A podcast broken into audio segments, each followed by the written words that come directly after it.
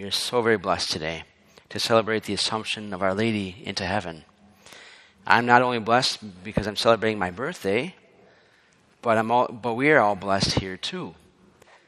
In celebrating the fact that God raised Mary, body and soul, into heaven, assumed her into heaven.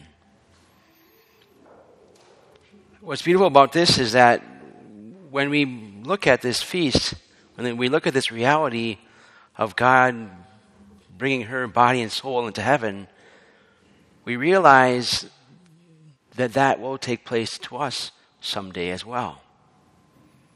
Lord willing, we get to heaven. So it's a great day to ponder where we potentially will be as well. We want to be as well. We want to be with, with God. We want to be with Mary in heaven someday. And when, when it comes to time on the last day, we will be reunited with our bodies, body and soul, and we'll be in heaven. The only reason why body and soul separate is because of sin and death.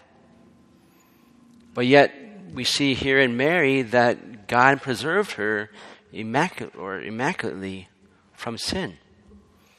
Now we see this beautifully in this book of Revelation reading for today's solemnity.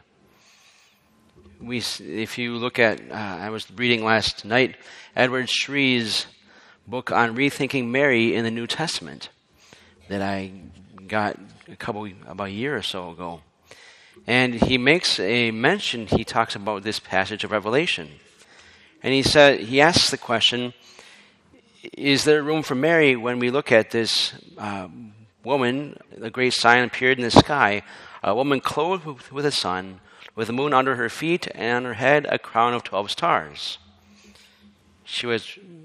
So we see here this woman. Of course, we might naturally think as Catholics, yes, for sure. But yet, there has been interpretations that it could be a symbolic uh, looking was a symbol of the church being that woman or a symbolic uh, the old testament people of god the israelites being that woman as well but we see here mary is the one that he brings out too that this is referring to we see here mother the mary being the mother of the messiah the mother who will rule all nations with an iron rod. She is the one who is going to be following her son Jesus in the closest possible way. And so we see here with Mary this, this revelation reading. If we take that and apply this, we, we see that this woman is also Mary. That if her son Jesus was assumed was resurrected and ascended body and soul into heaven by his own power, by his ascension, we know that Mary is there body and soul in heaven too. So this is just a little bit of an, a, a, an apology, an apology, if you will, or a way to defend this doctrine of the Assumption of Our Lady. And so we, we see here a beautiful gift that, yes, it's true, that Mary is there body and soul in heaven right now. And that's where we hope to be as well someday. So we pray and thank God for the gift of Mary. Mary. We praise and thank God for the gift of her yes to her son Jesus. Even though she didn't know everything that was taking place in her life, she said yes to the Lord.